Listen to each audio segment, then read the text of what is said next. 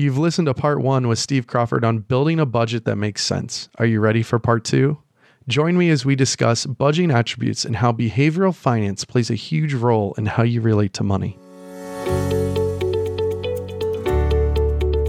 Residency can be such a letdown when it comes to building your financial foundation, but it truly doesn't have to be that way. If you're a physician wanting to take control over your financial future and take back the freedom you deserve, come hang out with this money nerd. No long hours or sleepless nights, just you, me, and the Financial Residency Podcast. I'm your host, Ryan Inman, and welcome back to the show. Thank you again for joining us. I have Steve Crawford here, Senior Wealth Advisor at Experience Wealth, and him and I are talking on the second part of our conversation. And he had such great insight about how to go about building a budget that actually makes sense. So, in this second part, we're going to talk more about the four stages of budgeting, goal setting, and the budgeting attributes that help you understand and actually give you control over your spending your emotions, and the system behind establishing the right spending habits. So I can't wait for you to listen to the remainder of the show. Let's get into the second half of the interview. You mentioned before that there was four stages of budgeting, and can you just kind of quickly recap what those were for us? Thanks, mate. I'm, i get a little bit distracted. So we've gone uh, acceptance. Without a budget, I will never truly be the master of my own money destiny. And the flip side is with it, I will consciously control all of my spending and savings decisions, and I will not be stressed so much about my money. Next bit is awareness. What does it cost to be me? Or what does it cost to be us? And what does it cost for us to have a life?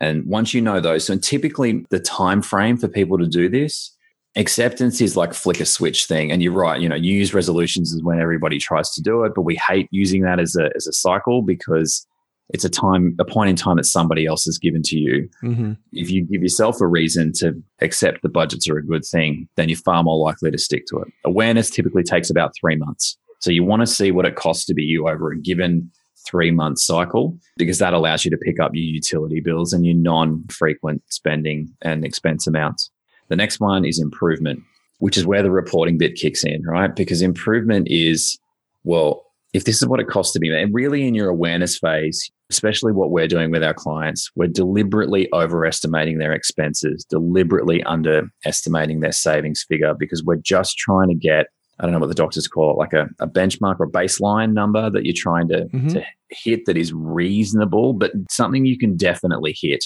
right?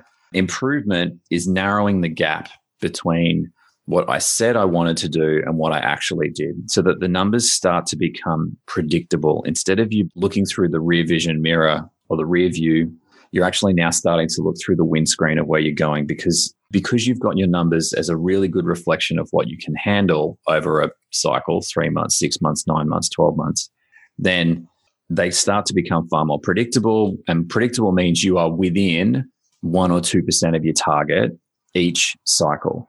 When that happens, what happens inside the person that's at the end of that budget or that owns the budget is they start to believe that they can do it. And when they start to believe that they can do it because they've seen the results on themselves, mm-hmm.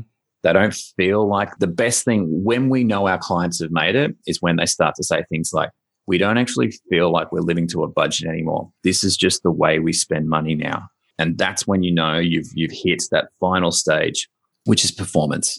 Because performance doesn't automatically mean saving, you know, some of our clients in the last financial year saved 40% of their income and they would say they performed. And some of our clients saved 15, 16% of their income. And they would say that they're in a performance mode because everything's relative to what they're able to achieve. Performance is about, I am now doing what I set out to do. I'm earning money. I'm spending money. I'm not spending all of it. I've set up a program. I know what my numbers are that I've given myself. I'm allocating it into my bank accounts, hopefully automatically each pay cycle. I'm spending it the right way. I'm consciously making spending decisions and I'm checking in on myself to see how I'm going and everything's okay. And if I'm over, I adjust. And if I'm under, I either bank that for later or I might spend a little bit more. And then I rinse and repeat and I go and get on with my day job. That's when you know you've hit it. Yeah, and you know, to put this into I think perspective and to look at where you are within your peer group. I've actually worked with 63 physician families that I've had run through data points, which is we just had Sarah Fallaw on the show last month talking about the makeup of a physician millionaire and how to become one. And that was an amazing show. So if you haven't listened to that one, go back and listen to that because it's it's a great one. But her company Data Points takes what was in the Millionaire Next Door and of course the next Millionaire Next Door, which was her book that she did with her father, and break out a bunch of key attributes. And one of them, to give you guys an example, and to put this a little relative of the frame of mind that the average physician family is in, is there's something called budgeting attitudes. And they break it into three different pieces. The first one is budgeting as restrictive. And and the way that this is written is you value freedom in spending and consumption, and you view budgeting as being frugal, as boring, and it's constrictive. The second one is balanced view of budgeting, which is you appear to have a balanced consumption. In some instances, you prefer to have great freedom to spend, and in others, you value being frugal. And the last one is budgeting as freedom. You tend to spend well below your means, and frugality is a virtue, and this would really help you accumulate wealth more quickly than your peers. As the 63 families that have gone through this, they really tend to be in the balanced view of budgeting, which was the instance of looking at you prefer to have freedom and you'd like to spend what you're spending, but you do value it on one side. So I think when we talk about this behavioral piece and understanding that you actually have to put emotion behind this. You actually really have to want to do it. No matter what the system is, you're not likely to achieve that if you're not really into it. I think, Steve, you're saying some really great stuff here. And I think being able to understand that when you put your mind to something like you did to get through med school, to get through residency, to, or fellowship, if you did that, to become an attendee, now to excel in your field, like you put your mind to it, you were able to do it. And I think this is extremely easy compared to the things that you've really gone through. But it's not falling prey to what other people think and to really put yourself first, you and your family, if you're married or have kids, just to understand why are you doing this? What is important? And Steve, I'm curious on your thought here. I actually, when I work with clients, sometimes it comes up that they don't have the ability to save something Maybe they're they fall in that 2% category where they're barely making IRA contributions or maybe they haven't and they're just not saving anything. I go through with them and we kind of visualize out the spending. Now I know we've talked about a lot of this already kind of in the show of how they're breaking things out and, and what they're looking at. But one of the things that I do is I say, okay, look, these are the expenses we just couldn't move, whether it's rent or a mortgage, student debt payments, insurance, you know, disability or term, you know, it could be auto insurance. These are things we can't move. Maybe we can lower them and we can optimize them, but I'm not worried about it then. I'm saying they're immovable. These are things we can't touch yet. How much of your income coming in versus the stuff we truly can't touch? Because I look at fixed costs as well, someone tells me a nanny is fixed costs. Well, maybe, is there daycare that they could go to instead? Are you at stay at home parents and the nanny is a break? Is the gym membership truly fixed? Is your cell phone truly fixed? Like, yes, but at the same time, I'd argue and push back and say, no, like you could opt not to have a cell phone. You could opt not to have a gym membership. Now, I think life would kind of stink without a cell phone, especially in this day and age. But I think that's something that just when you truly categorize the things that you can't live without, you can't live without electricity, you can't live without a roof over your head. That is truly fixed. So I break those things out and then we look at what's left. We can add back in some of the traditional fixed costs, right? Your cell phone, you know, if the nanny is truly important, obviously, you know, or au pair or whatever it is, add that back in. And then I say, now what do you want to save for? What are those big goals that you're really interested in putting together? Whether it's travel or a home or or whatever it might be and say, okay, up to 20% of your savings is put here. This is how it would look. And now let's go with the money that's left over. And this is your variable column. And what would you like to add back in that brings you the most happiness? How can we align your spending with happiness? And so I have them go through and do it. And sometimes, oftentimes, things kind of fall off. And the stuff that falls off, I say, looking at this, does this bring you more happiness than anything you've included on? And we'll go through the fixed, we'll go through the variable, we'll go through the pay yourself first kind of bucket. And if it's no, then it doesn't make the cut. And this I found was a lot easier way of helping them go through and understand when you might be spending too much, how to at least take that first step. And maybe 20% is too much. Maybe it needs to be 10 and you build up to 20. Right. We don't want a, a fad diet type thing or a fad budgeting issue. And then all of a sudden you blow it up. But how do you work through that, Steve, with people that maybe are spending the entire amount and then they're kind of waking up and going, you know what, we really need to do something. How do we go about that? Maybe I need to come to your school of getting some, what is it, uh, emotional or EQ, or maybe get more bedside manner. I'm way harsher. And I think I'm quite blunt in the way that I do it. At the end of the day, for us, the numbers don't lie. Right. Mm-hmm. And so I think you do need to have a balance. And, and it, again, it's got to be time and place. And it's also understanding and being respectful of the person that you're helping.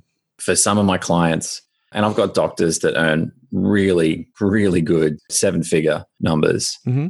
And like sometimes you got to have a conversation with them that is your greatest ability for you to hit your savings target, apart from you knowing and giving yourselves an accountability and, and trying to stick to that, really, as a doctor, it's your earning capacity. And so you might be spending like you're earning 250, but if you're still on 60, that just doesn't fit. So you can be as optimistic and go through it as you want. But if you're, you know, uh, what is it, champagne budget on a on a beer lifestyle, if you can't afford that stuff yet, then move out and go and move back in with mum and dad. Rent an extra room out, or you got to find a way to to bring it back because it's one or two things. They're either copying more expenses that they don't need, or and, and you can help them work through that stuff, or it is they refuse to budge on the expenses side, but the earnings isn't high enough. And so we said, well, look, get the earnings in order. And for us, it's more typically that they're not a two income producing family. That's mm. typically the issue as opposed to the individuals. Individuals tend to get that, you know, if they're going to, they're in charge of their own numbers and they can control it and they've got more flexibility. But typically, where it, what we find with our professionals is it's the second phase of the family. They've grown into the the lifestyle, the ideology of the picket fence, and you know, mum or dad, someone stays home and the other one goes and works, and but then they spend like they're a two income family, but they earn like a one income family, and so we have the conversation that says, well, you can keep all this stuff, but you got to go back to work. At the end of the day, the numbers don't lie. You can squeeze the blood out of a stone so far, but you'll get to a point of it's not worth it anymore.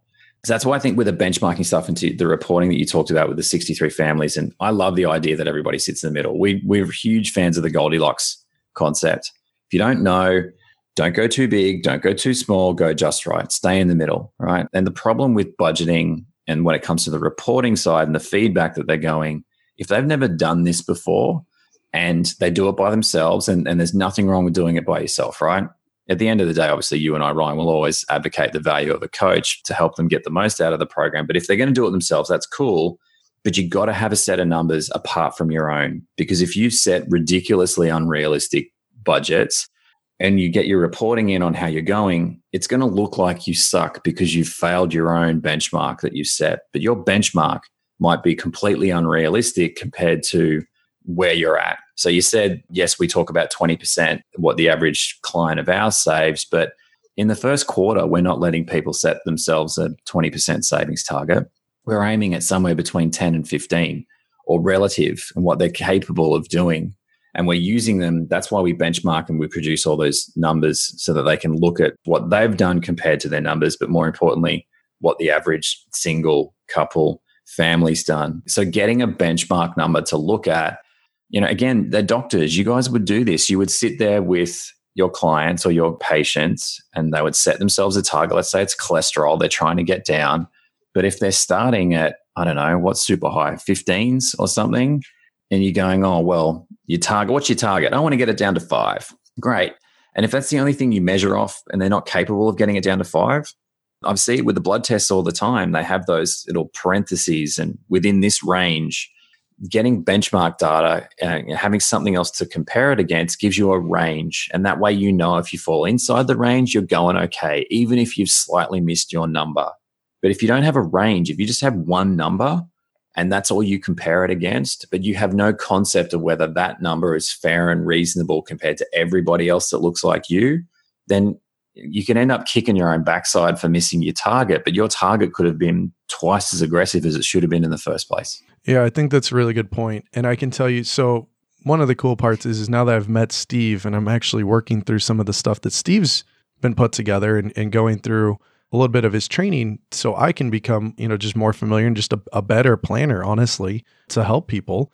But what I'm actually trying to do, and one of the biggest takeaways I've taken so far from you, Steve, is this peer group assessment. And while I've done this through data points and understanding from a personality trait concept, I have not done this from a budgeting perspective or a cash flow perspective. So I can tell you that Casey and I are, are now working on implementing some of this stuff. And what I will be doing is once we get some of this data put together, I will be publishing inside of our community, which you could join at financialresidency.com slash community and giving people what a benchmark could be for a single or for married. And that way you at least have some reference of what it is. I tend to use a very general number here, but I'm hoping that we can break this down further as as we continue to work through this with all of the physician families that we help is fixed expenses should be 50% or less of your take home pay. Variable expenses should be 25% or less of your take home pay. And you really should be targeting saving 25% or more of your take home pay. And the one thing I want to highlight here is I'm saying take home pay. So it doesn't matter that you put money in your 401k, you should be doing that. The reason is because all of you listening had a late start in life with respects to savings and investing. Whether you did a three year residency or you went further and did another fellowship or not, all of your friends that weren't physicians in college, they all got to start working and saving at 22. Whereas you guys had to work through four years of med school, at least three years of residency, maybe even three more years of fellowship. And I know it does change, but let's just kind of go with it.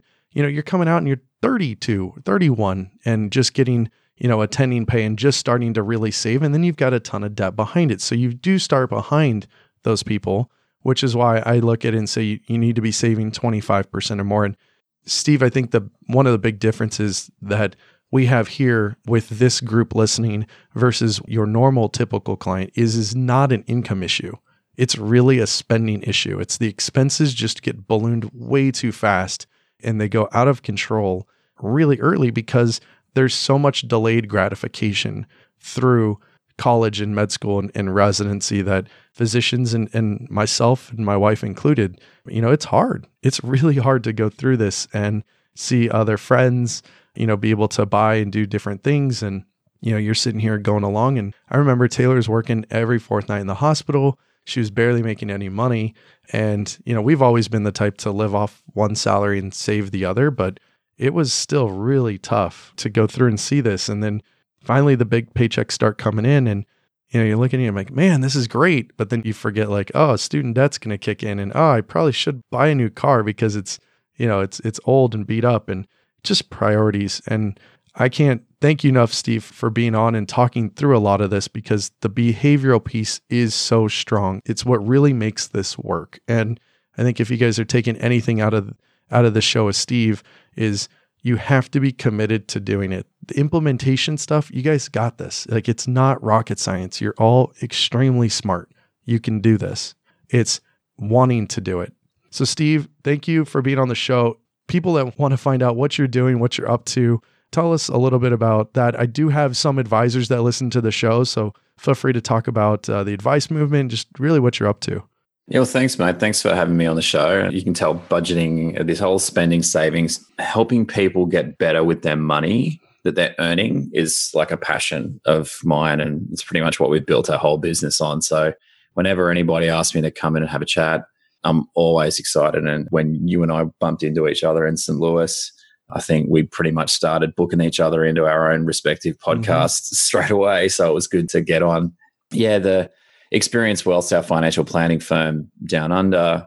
And then I've been teaching financial advisors how to do this probably for about five or six years. And I think we're up over with the Americans included, with you lot. It's so exciting to get out to America and start teaching you guys this because it's something that we've sort of taken for granted as part of the process down under. But I know it's still quite new in the US, but I think we're north of like five or 600 planners that I've taught how to do this now. amazing. And it's definitely something that for us, it's a cornerstone. Like if you don't understand your numbers, I don't know how you can make decisions around what you can and can't do. So anything we can do to support um, for advisors, check out theadvicemovement.com. That's where mine and, and all the coaches that work with me, all of their courses are.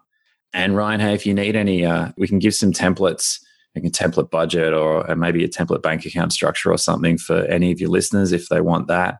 That'd be um, amazing. We can we can drop those in the community uh, group page on Facebook. And again, you can join it at financialresidency.com slash community. That'd be amazing, Steve. If we could put that in there. No worries, but I'll, uh, so I'll flyer, uh, I created a US version that I'm doing for the US planners as well, which I know you might have as well. So I'll send that through to you and I'll, I'll give you like a, a couple of template banking structures that you can chuck up in the group as well. And yeah, just don't beat yourselves up, right? At the end of the day, I think this is the thing with budgeting is we set us, especially my, prof- and we got a lot of professional clients as well, doctors, lawyers, executives, and they're performance driven people and they're used to winning at what they do. And so when they set themselves a number to hit subconsciously or otherwise and they miss it, they tend to not want to talk about that because we don't talk about our losses very, very well, especially blokes. Women are so much better at this and just owning their shit. And if they've fallen over, going, yeah, I got a credit card debt, but I'm digging myself out of it guys are terrible at it, right? So the last thing I'd say is it's a long term thing. Don't throw everything out because you fall over once. Get back up and plan for the mistake. Now you were talking about it earlier, Ryan, with the the spending stuff, especially with our executives. We have guilt free accounts or guilt free budgets, a, a guilt free amount that's allocated in the budget and it goes into a guilt free account. It's a standalone bank account for a lot of them that has it's not linked to anything. It's like the emergency spending fund because they're going to get invited to shit. someone wants to go skiing and oh and and you you know we know how work works. Sometimes the opportunity's there and you got to take it. So plan for the fact that you're going to overspend. Chuck money into a separate bucket. Don't touch it. Leave it there in case of emergency and you've been invited to I don't know what is it Whistler or one of the skiing resort. Well, all the guys. I think that they would say it in Park City. There you go. Let's plan on the fact that you're going to be good enough to get an invite to go and hang out in Park City. And so don't go into debt to do that. Go and use your credit that you've built up for yourself. It's amazing. I can hear everyone now being like, it's not Park City, it's this, it's that. There's a lot of elite places. But Steve, you know, thank you so much for being on. It's so fun to chat with someone, just kind of nerd out. And yeah, I think we got into some of the numbers, but overall, I think the real takeaway was it's all about behaviors and just set yourself up for success. Don't overextend. I love it, Steve. Thank you so much. Again, it's an honor to talk with you and to have you on the show. Awesome. Thanks for having me on, Ryan.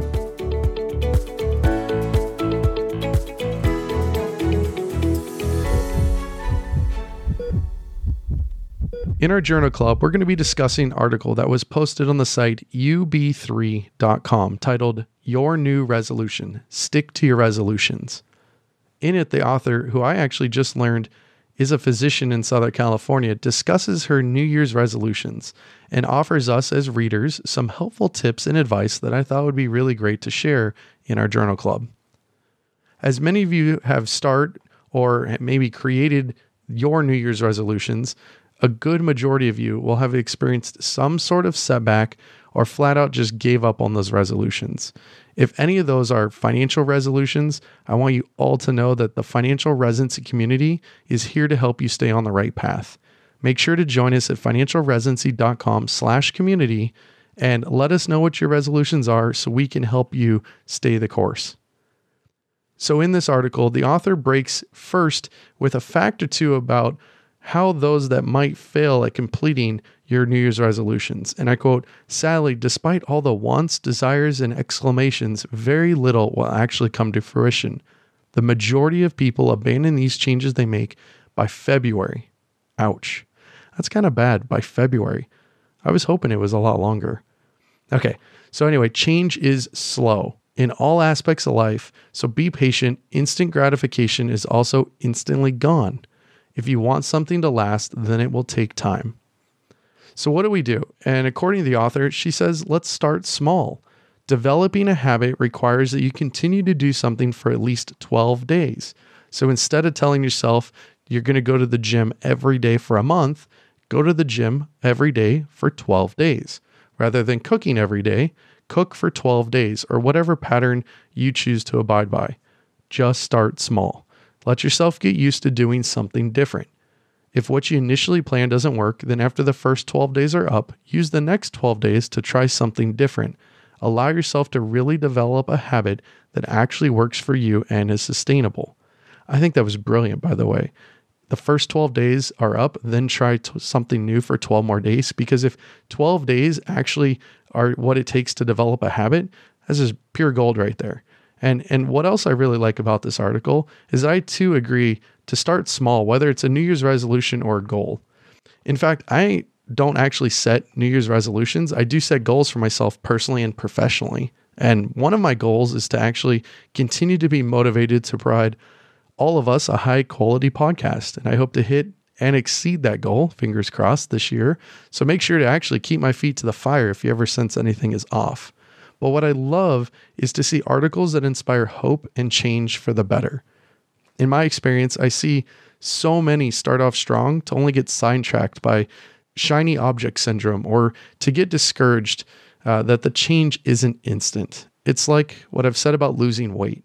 If I wanted to lose 48 pounds this year, which let's be real, I do need to lose some weight, instead of taking on that one big goal and then worrying about, oh my gosh, I only lost a pound or two and that I'm so far away from my goal of 48, I need to break it down into smaller and smaller goals.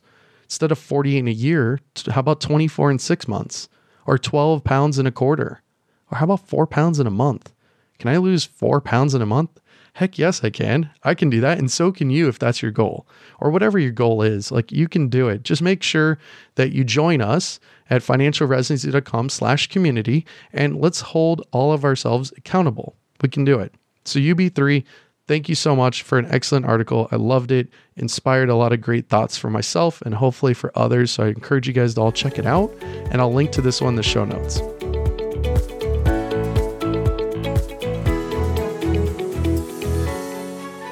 Okay, those were an awesome two shows with Steve. So let's do a recap. I'd say a quick recap, but it's not going to be that quick with two shows with such high quality, great content from Steve. Steve was crazy informative on the benefits of budgeting. And most of you are just finishing residency or have just finished, and you've experienced that increase in your salary. And what Steve was saying was you should start planning your cash flow because it helps you know what's coming in, what's going out, and what's building up in the background to help you, and as he put it, remove the shackles of debt and worry. I won't even try to do it in his accent because it was not going to happen. Anyway, he talked about budgets being a target that you want to hit. And more bluntly, he said, put a bloody target next to a budget and just try to hit it. And if you don't have a budget, you're shooting blindly. And honestly, subconsciously, you're pretty much setting yourself up for failure. Savings is a huge part of hitting your financial goals because when you don't have a budget and you're not saving, there's no internal accountability to stop you from making spending decisions that are impacting your life now and honestly into the future. Uh, Steve also mentioned, and he talked about from an early age, how we're conditioned with a bad view and a bad development of financial habits because lots of parents just dish out money with little effort uh, to actually earn that money. And there has to be a behavioral finance piece associated with some type of emotion to the dollars that we have in our hands. We do that by understanding human behavior and taking a step back to evaluate how we're being influenced against sound spending decisions. Comparing to his client demographic, which is very different than, than ours, the average Aussie leads the world in sucking in savings, according to Steve. Now, those are his world, not mine. Don't get upset, Aussies, but he tells them to target about 70% of their income. But at Physician Wealth Services, we try to shoot our, our clients to hit a, a 25% of their take home pay. And I, I, believe this discrepancy is likely due to uh, larger physician salaries here that we're working with compared to the salaries that Steve's clientele has. Steve talks about the four stages of budgeting, which I think are brilliant acceptance, awareness, improvement, and ultimately performance. The best thing about budgeting is when you don't feel like you're budgeting anymore, But when you get to that point, you have to go through the other stages. Acceptance is the only one that you can really do on your own, according to Steve. And at the end of the day, if you don't want to have any accountability of how you're spending your dollars, you're never going to get where you want to go. You can only control your conscious choices. I thought that was well said by Steve. Stage two, awareness, is the cost to live and the cost to have a life. You can only save savable dollars. I think that was another brilliant quote by Steve. You're going to have expenses that you have like rent, utilities, transportation, education, banking, all that good stuff. You identify where your living costs are, and then what's available for savings is what you save. I, I tend to look at it actually a little bit different. I actually think that paying yourself first, that, you know, the 25% I just referenced, then living off the rest of it in a way that makes you happiest. So I would identify savings first, not second.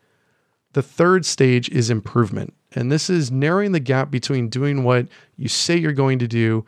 And these are really predictable targets. And as Steve says, if you have a strong reason to save, you should break it up over a 12 month target, establish your goal, convert this into a percentage, and incorporate it into your budget. These numbers keep you accountable to your goal and help improve the entire situation. It's that pay yourself first is, is that concept that helps you work backwards from a goal by breaking it down into savings targets into those manageable chunks.